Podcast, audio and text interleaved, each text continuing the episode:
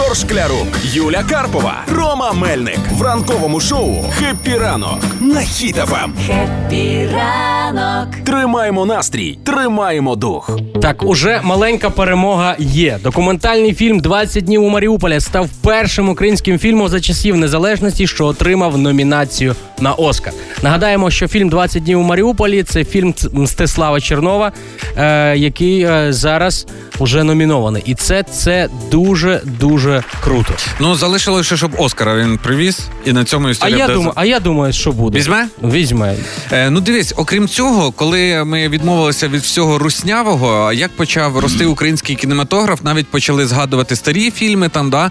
І із нових фільмів, от е, нещодавно мені попало, що вже з 11 січня вийшов у прокат фільм Ляпа е, Ля Палісіада режисера Філіпа Сот- е, Сотниченка, який за 10 днів проката, уяви собі, зібрав 1,1 мільйонів. Ого, ого. Гривень. Ну, і ну ми ж з тобою тільки що трейлер подивились, скажемо всі. Ми також уже вирішили, що йдемо на нього Е, дивитися. Да, там, до речі, фільм е, там реальна історія. Там е, такі м, події відбуваються відміна смертної кари. І от саме це, де двоє головних героїв, там експерт і міліціонер розслідують цю справу. І ну не будемо спойлерити. Подивіться, Дивись, підіть в кіно. ми останнім часом дуже багато говоримо про українські фільми, і це справді ми говоримо не, не, не з тої, не з тої мети, що, о, нема що подивитись, якісь українські фільми, знову якийсь крінж чи ще щось. Ми навпаки е, відчуваємо гордість, тому що якщо згадати 10 років назад, що ми дивились, більшість що дивились, і які То, що серіали були. показували, Ромка, то і дивилися. Так, Воронінів, ну давай будемо так. Хтось ворон зараз наскільки багато, наскільки виріс, е, це навіть не на голову, на три голови український кінематограф.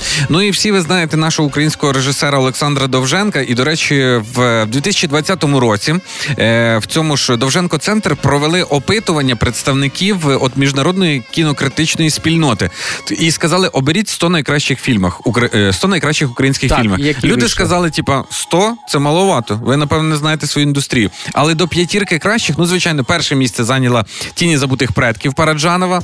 Друге місце це була Земля Довженка. Там е, ще фільми Вертова, Слабошпицький і Осика. Також режисер. Кам'яний хрест. Я до речі, раджу його подивитись. Дуже пізнавальний фільм. Який твій улюблений український фільм? Ну можна і, і зі старих фільмів, і з Е, нових. Ну, Ром, е, я прихильник нового, Ну. е, і я тобі скажу, що останнє, що мене вразило, е, це Люксембург, Люксембург. Я подивився. Хоча люди розділились 50 на 50, хтось сказав, ой, ну там актори не дуже, сюжет теж. Але я от дивився, і я дивлюсь, це українське, чесно.